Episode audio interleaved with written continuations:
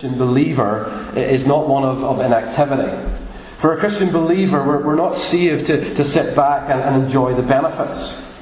We're not saved to, to rest on our laurels. To use the imagery of, of sailing, uh, we, we are not on a cruise ship as customers. No, we're on a battleship, and we all have to row. To stretch the battle image even further, uh, we, we, are like soldiers uh, sent on, on, on, a mission on, on enemy soil. Paul talks like that in, in 2 Timothy, doesn't he? We're sent out by our commander in chief. But what is the mission? What's the mission? We can find something of the answer in, in, Mark chapter 6, I'm going to say to you this morning. When, when Cherith and I uh, served uh, with, a, with a mission in, in, Southeast Asia in 2011, we, we, we spent nine months volunteering for a mission. And people used to come from all over the world um, for a week or two on short term trips. And we would gather all of them together in a room uh, with a flip chart, and we would explain to them the mission for the day. We called it the briefing and you would understand why. And that was uh, instructions on how we were going to collectively carry as many Bibles as possible across the border in secret. That's what we would do. We would say to them, you know, you, you lift your Bibles here, you take them here, you get this train to here, you get off this train here, uh, you, you walk across this bridge here, uh, you do this here, uh, you, you, get the subway train down to this, uh, and, and you get out and you meet a man here. That's the sort of thing we would explain to them. And stay calm and be prayerful, we would say to them. Here in this passage that we've, that we've read, Jesus sends out his disciples on a trial mission that is very much a precursor uh, to what they will do when he leaves them at the end of his mission. He's showing them, he's giving them instructions, he's even telling them how they will be received. Only two points this morning, two parts to this. Uh, firstly, what to do what to do. Jesus is expanding his ministry. Multiplication is, is the way his kingdom will grow uh, in the future. And so it starts here in Mark 6. Uh, that's, what, that's what, in fact, what Jesus means in, in John 14 when he says, Truly, truly, I say to you, whoever believes in me will also do the works that I do, and greater works than these will he do, because I am going to the Father. That's multiplication. That's the idea. Greater works than these. The twelve disciples are being shown the ropes in three key ministry areas that Jesus has been doing already. Jesus has been driving out demons, you remember that. And in verse 7 and in verse 13, we're told that that's what they're to do. That's part of the mission of the twelve. Jesus has been um, healing the sick, and in verse 13, it tells us that that's part of the mission of the twelve. They're to do the same. And Jesus has been proclaiming the good news of the kingdom of his Father. Uh, and clearly in verse 12, they are to do the same. What Jesus has been doing, they were to do. Jesus' mission is, is now their mission. And he's given them three additional instructions that would shape how uh, they were to carry out their mission. Their ministry was to be itinerant. That's clear. They, they're to journey through the villages uh, without a home base, as it were. Uh, they were to travel light.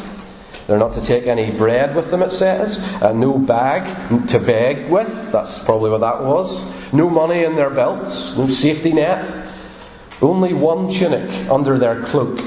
They weren't to bring a second tunic uh, in, in case of cold weather and no, just a, just a walking stick, probably to, to ward off the wild animals, a single tunic, uh, and a belt, and a pair of sandals for the dusty, stony roads. Just the bare necessities. They're like the children of Israel leaving Egypt in a hurry, aren't they? Pack light. You're in a hurry.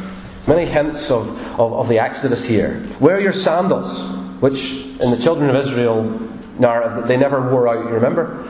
And, and a staff, which is, is like what, what Moses had as they made their way towards the promised land. And the third piece of instruction for the mission was to rely on hospitality. To stay with people and eat with people who would receive them in the places where they went. Every stop was a temporary one, just like it was in, in the Exodus. It's, it's, it's do as I do for, for the disciples. Jesus has been doing this. He's been casting out demons. He's been healing. He's been proclaiming the kingdom of God. And so they must. He's been itinerating around the villages. He's been travelling light. And he's probably more than likely been using hospitality. And so the twelve of them are to do the same.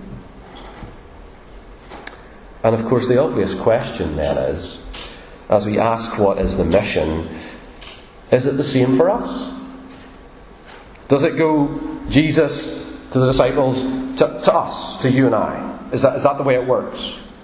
We're always faced um, with the difficulty Uh, in the narrative in the, in the Gospels, the story of the Gospels, or, or what goes on in the book of Acts, to, to, to ask what is, what is a direct example to follow and what, what is not. We're always faced with that difficulty. What's for them and what's for all time? And we need to tread carefully, don't we? Notice the particulars. These are particular men. Disciples are, by definition, learners. That's what that means. Uh, and everyone who follows Jesus is, is a learner. We've got like an L up for the rest of our lives. That's the idea. Uh, and, and these men um, are, are, are, are, disciples, but they're not just disciples uh, in the general sense that, that we all are. They're also apostles. Look at verse 30, the verse after what I read. The apostles returned. To, they're called apostles. You can see them referred to that as such, referred to as that. Apostle, of course, is a different word. It, it, it means someone who's been an eyewitness to the risen Lord, Jesus. That, that makes them special. And of course, I don't think there are any eyewitnesses in Dundonald Baptist this morning to the risen Lord Jesus. It makes them special. Uh, so, so, for that reason, we're not called to exactly the same mission. We're not called to cast out demons. We're not called to, to heal sick people. Uh, we do pray for them, of course, and God heals sometimes and often.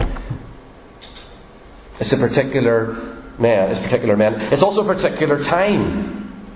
This is the time between Bethlehem and the cross. Jesus is, is, is walking the roads of Palestine at this time with the disciples. This is a one off time, and, and so there are one off instructions. Even uh, in, still in the New Testament, but, but after the cross, you'll remember that the Apostle Paul goes on plenty of missionary journeys. And uh, he, he, he travels very much, much more prepared than they do. In fact, he, he, he, certainly isn't relying on hospitality in, in Acts chapter, 6, chapter 18 because we're told that he's tent making. He's tent making. So, so some of this list drops off, even in a later New Testament period, for an apostle called Paul. He also saw the risen Lord. So this is not a blueprint for all of us, is it? the three tasks that, that, that, he gives them and the three instructions that, that, that, help to, to shape the, the mission, it's not a blueprint for all of us. Because as disciples, the vast majority of us are, are not called to go anywhere, in a sense. We're, we're called to remain where we are, to be, to be witnesses. Some of us, of course, are called to go elsewhere and if, and if you are, you, you follow the Lord, and, and the church sends you out, and the fields are white unto harvest, and the labourers are few, and surely the Lord has placed and is placing uh, on the hearts of some who are, who are able and gifted for, for overseas mission or service in another part of this land or island. And yes, some who are, are called to, to, to travel, perhaps as conference speakers or, or even evangelists. That's what God calls certain people to do. But of course, the norm uh, is to remain where we are, to, to, to, to, look at the people around us as, as our field of concern, to think about the people that we live near or work near, or our family, to row in the nearest boat, to, to serve in the nearest regiment, and of course, those who do go travelling are, are, not sent without any money or in, without any earthly possessions and, and, limited clothing. I haven't been to visit, uh, but I'm fairly sure that Richard and Therese, uh, that's not their way of operating. Uh, we don't expect uh, them to, to, find a welcoming home everywhere they go in, in France and to see that as a way of providing a roof over their head. No, we don't do that. It's also a particular audience, isn't it? Who are these people, who are these 12 ministering to? in Mark chapter 6. Jesus sends them out to the villages of, of Israel, doesn't he? These are Jewish people. These are ones who, by popular view, were, were all right. They were, they, were, they, were, they were God's own people. they, were, they were fine, surely. No. they were to be a light to the Gentiles. Were they not, were they not okay? No. They're the ones that are being called to repent. You see it there? Notice that Jesus, he almost treats the people of Israel like they're a pagan nation here. You see that? You say, how do you mean? Do you know what happened when the Jewish people ventured across the border into, into Gentile territory?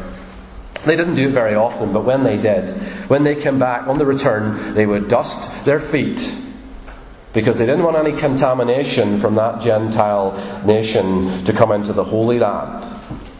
That's what dusting off your feet means. And that's exactly what Jesus tells them to do when they aren't received. Jesus is telling the disciples that, that they are passing through a pagan land, even though it's geographically Israel. Just like at the time of the Exodus, by the way. Not all who are descended from Israel are Israel, says Paul in Romans 9. Plenty of ungodly here, Jesus says, that need to be called to repentance. And of course, there, there's that later incident of Herod, uh, this sort of puppet uh, Roman king of the Jews, that, that, that's actually behaving more like a pagan Roman empire, emperor than he is like anything like a Jewish man should. There are four Herods in, in the New Testament. This is the second one of the four. Herod Antipas, the son of Herod the Great. And he's behaving not like a king of the Jews, he's behaving like Caesar or something like that, isn't he? These are a very particular set of circumstances for a very particular group of 12 men sent to a particular people at a particular time. Okay, that's great. You told us what it isn't, but, but what use is that this morning to us, Richard? The key question is what does carry on? What remains? How can we take home what we need for Mission 2018 here? Well, I want to say this morning that what remains is the most important part. It's, it's, the, it, it, it's the part with the longest lasting results. Now, what's that? It's the part with the eternal impacting results.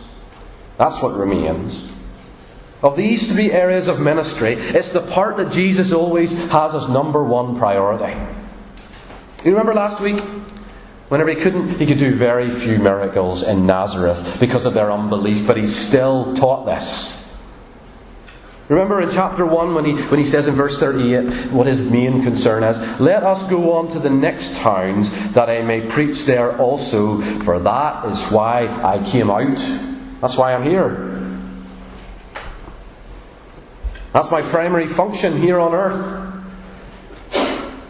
And for us, it's that same message. It's the teaching of that same message. That's what remains. Our mission is to proclaim that people should repent. It's there in verse 12. Our message is the same. It's the proclamation of the good news that the King has come. The King has come. The good news is that, that he's going to establish his reign on the earth. The good news that he's going to, he's going to bring justice. The good news that, that he's going to put every wrong right. The good news is that he's going, to, he's, going to, he's going to bring an end to evil and an end to sin. Because he's going to judge the world. And of course, the problem is that in the light of that good news, there is major bad news. Because we contribute to that problem in the world, don't we? We contribute to that sin in the world. We're, we're part of the problem, you put it like that. And as such, we stand in danger of judgment. That's, what we, that's where we stand. And the good news is only good news if, if, to us if, if, if the response that we give is fitting. Such good news demands a response before it's any good to us. And the response is given to us in verse 12. We need to repent, it says. To seek forgiveness, to fall on the mercy of a loving God and a, and a Saviour who, who dies for us. And if you're going to, to share the message as part of your mission, well, you need your mouth. You can't proclaim without it. That's, that's, that, that word in the original is like to announce, like, like a town crier might, might, might, might declare the message. You can't pave the way. You, you, can, you can pave the way with your life and conduct, but you need your mouth eventually. We tell people of their need to, to get ready because judgment is coming. And, and, and you're in a hurry. We've packed light because, because we're in a hurry to tell you. We're, we're in a rush. Here, there's, there's judgment coming. Repent now. We're in a hurry and you're in a hurry. And it's not just love Jesus. It's not just believe in Jesus. It's, it's also to, to repent. Repent and believe. It's both, isn't it? Here it's just put as repent. But it's clearly both. Because when you proclaim, well, you're proclaiming Jesus, aren't you? And you, you have to show the problem and declare him to be the only solution. That, that's to believe in Jesus. That's what it means. Paul speaks of it in Acts 20 repentance towards God, and faith in our Lord Jesus Christ. It's the same message. It's also the same provision. Because these are not perfect men that have been sent out, are they? They're not straight A students by any stretch of the imagination. Far from it. They've gotten in the way in chapter 1. They've, they've said things they shouldn't have in chapter 2. They've been fearful and confused in chapter 3 and, and chapter 4 and chapter 5. If you know anything about the disciples, you'll know that they make plenty of mistakes. Yet there, it's not about the equality of the disciple, is it? It's about the authority and the equipping of the one who provides everything they need. That's what this is all about in terms of what you take with you. He's the one that's going to provide for you. He provides all you need for the mission. And this is what they need for the mission. They don't need anything else. They just they need to rely on him. That's good for us to remember as we follow our mission. God gives us all that we need. We travel light in this world in a sense that we're, we don't get so entangled in civilian affairs that we lose our main focus, to use the language of what we read earlier in 2 Timothy. You see, your kingdom work is more important than your paid work. You realize that? Your kingdom work is your priority. It's, it's the most important work. It is. Because that's eternal. Everything else passes away. That's more serious, that's more important. This mission is, is, is the most important thing. Proclaiming the good news. And it's also the same scope. Because the point is, you get the idea. If you proclaim the message to those uh, apparently who did not need it, then the idea is that it's for absolutely everybody. If it's clear that you're giving the message to those that, that, that, by popular definition are okay, then surely it's for everybody. Even for people that are morally upstanding that you know, even for people that, that seem like good people that you know, even if, if they, even if they know already. Even if you think they won't respond well. This, even if, if, if you think they'll respond badly. Even if they're hostile. Which leads us to the second and final point. What to do and what now to expect. What to expect. When uh, the United Nations arrived in Somalia in 1992, they did so with the intention of averting a civil war by being peacekeepers. They thought they were there to keep peace. But as far as the locals concerned, they were legitimate targets for war. By the time the Americans arrived, the briefing had completely changed as they left for Mogadishu. As they went on their mission, it was no longer keep the peace, it was be aware that they are hostile against you. They will shoot down helicopters, and they did. They will believe that you are the enemy and you are in grave danger. Our mission will, will meet a variety of responses. now that we're clear on the work that Jesus has, has commissioned us to do, uh, the, the, work of proclaiming the gospel, uh, the, the, work of calling for a re- response of repentance, such a, a, response is not always what, what, what comes, is it? And for that reason, it's, it's actually easy to get discouraged because if it's the most important message in the world, if, it, if it's a life giving message, if it's a message that, that, that, makes perfect sense to you and I, then why would you not, why would you not accept it? You might think it would be a done deal. You might think it would be obvious. But, but uh, and, and we could get disillusioned by that. We might think there's some problem with the gospel. We might think there's some problem with. No. No, Jesus says, hang on a minute. The response is varied. The response is varied. Look at the response in the villages. We saw this last week. Jesus was showing them that in Nazareth he was rejected, uh, and so it's no surprise for the servants to receive the same treatment. Jesus gives them an introduction uh, for what they are to, to receive, um, what they are to do in a particular place that, that, that, that, that accepts them. You see it there in verse 10. You stay in the house if they, if they allow you to, and, and then you move on. That's, that's what happens. So, in other words, Jesus is telling them they're going to be accepted in some places. And then he carries on and he gives them instructions for what they are to do if they are not received in a particular place. Because he's telling them he knows that in, in particular places that they will not be received very well. He's giving them a heads up. He's giving them a briefing. You're going to be rejected, he says in certain places, and you brush your, the dust off your feet, shake it off when you come out of there. We have a heads up given by Jesus' implication of what he says to them, and then we have a living example, don't we, in the life of John. The whole of this section from verse 14 onwards is, is a bit of a departure from the narrative. It's a bit of a flashback uh, in Mark's account of what happened to John the Baptist.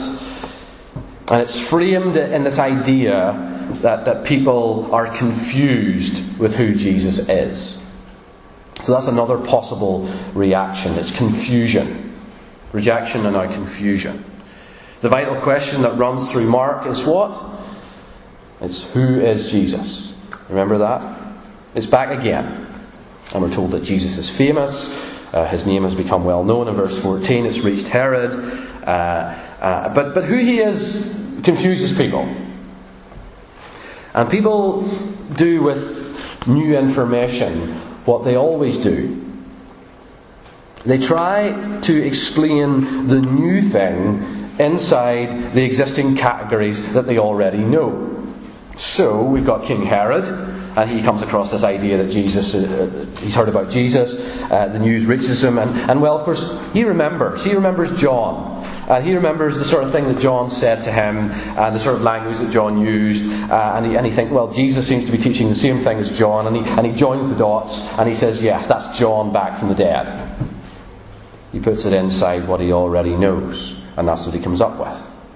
And in other people, for them, he must be Elijah uh, because, uh, of course, he, he's raised someone from the dead, remember, in the, in the Old Testament. And, um, and, and for the, for the well versed Jewish person, uh, the very last verses of the Old Testament in Malachi say that um, before the Messiah comes, Elijah comes back again. So they're looking for him. And they're saying, it must be Elijah. Must be Elijah. And of course, Elijah never died, so it makes sense for him to come back again, right?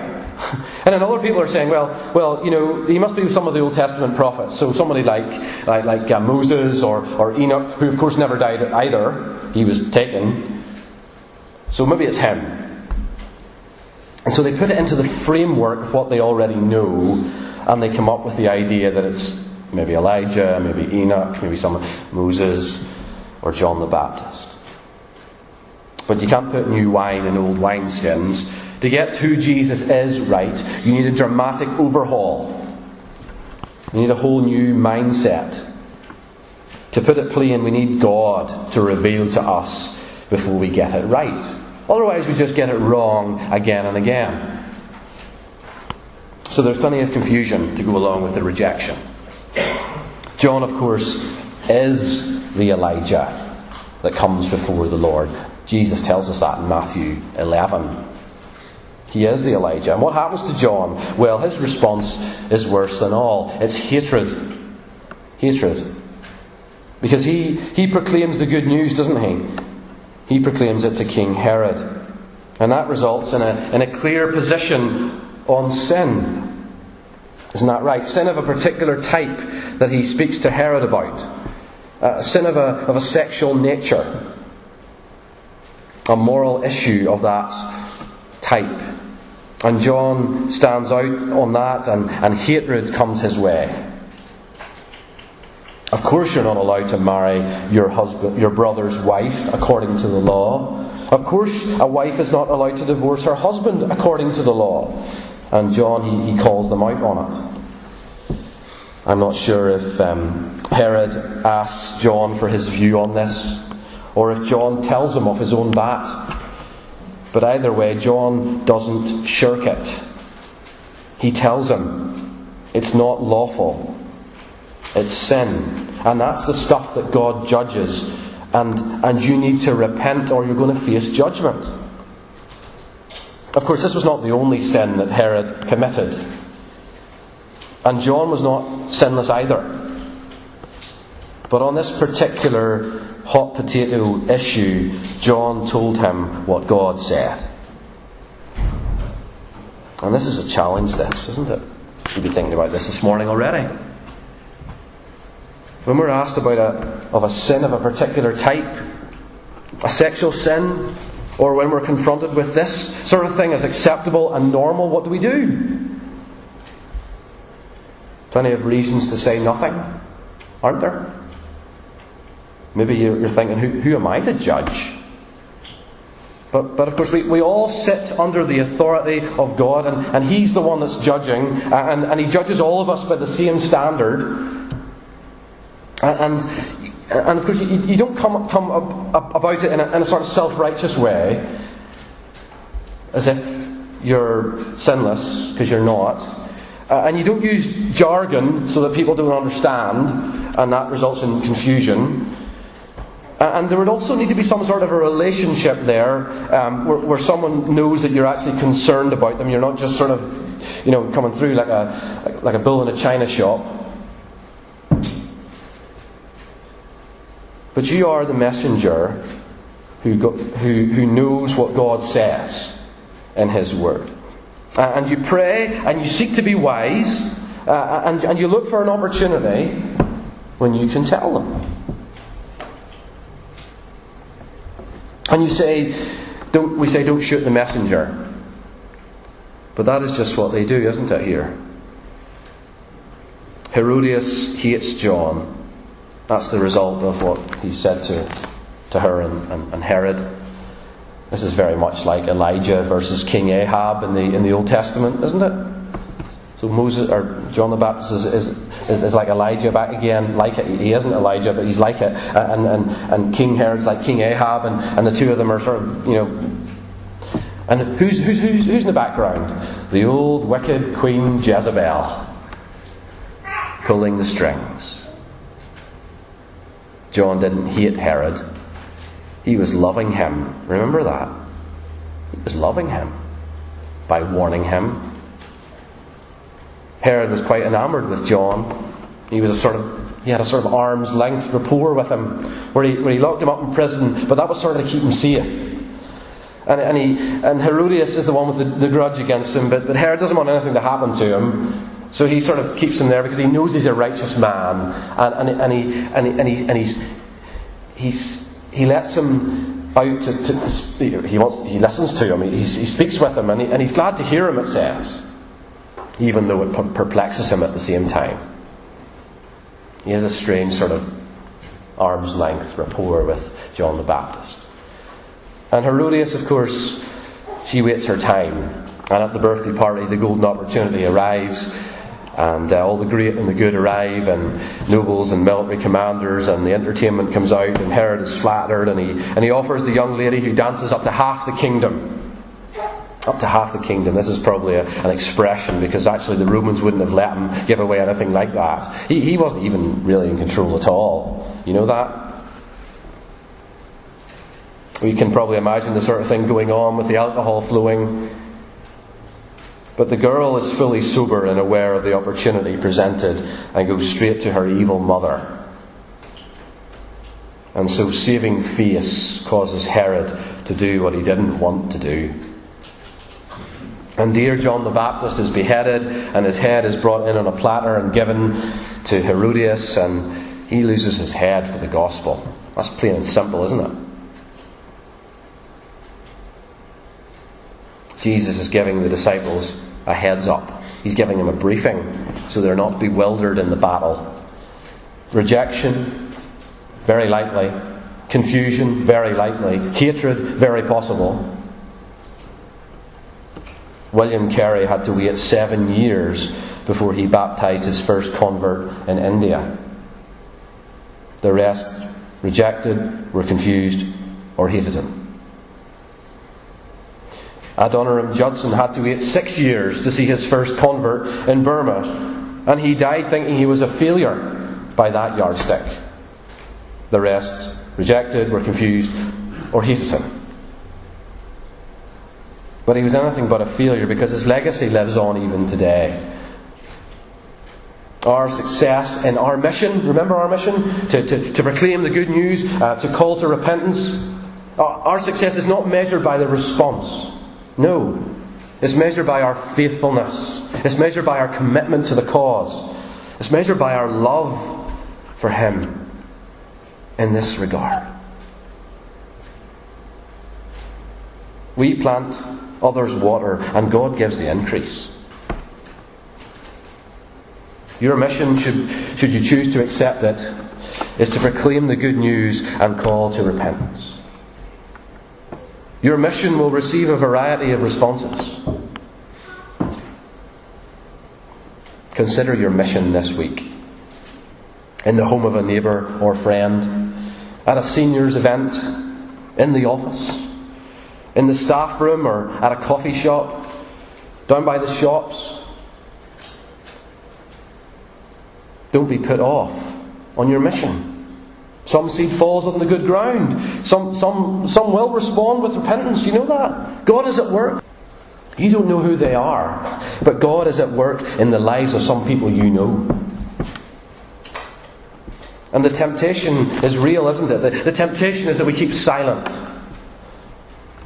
That we, that we keep our heads down. Isn't it? That's re- really tempting. That, that, we sort of embrace a, a kind of personal, personal faith. It's a personal faith, all right, but we make it so personal that nobody even really knows. Or we could edit down the message, couldn't we? We could make it a bit more palatable.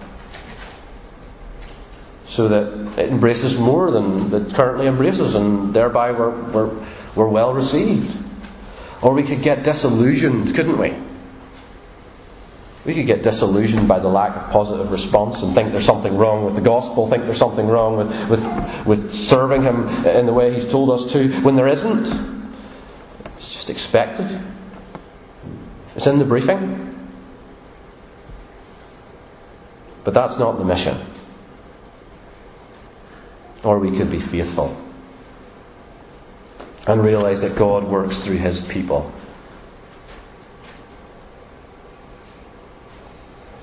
Where He accomplishes His mission through us. That's how He works, you know. We're His hands and feet. We're His soldiers. Don't leave your post. Because we have a God that unto him who is able to do far more abundantly than all that we ask or think, according to the power at work within us. You hear that? There's power at work within you.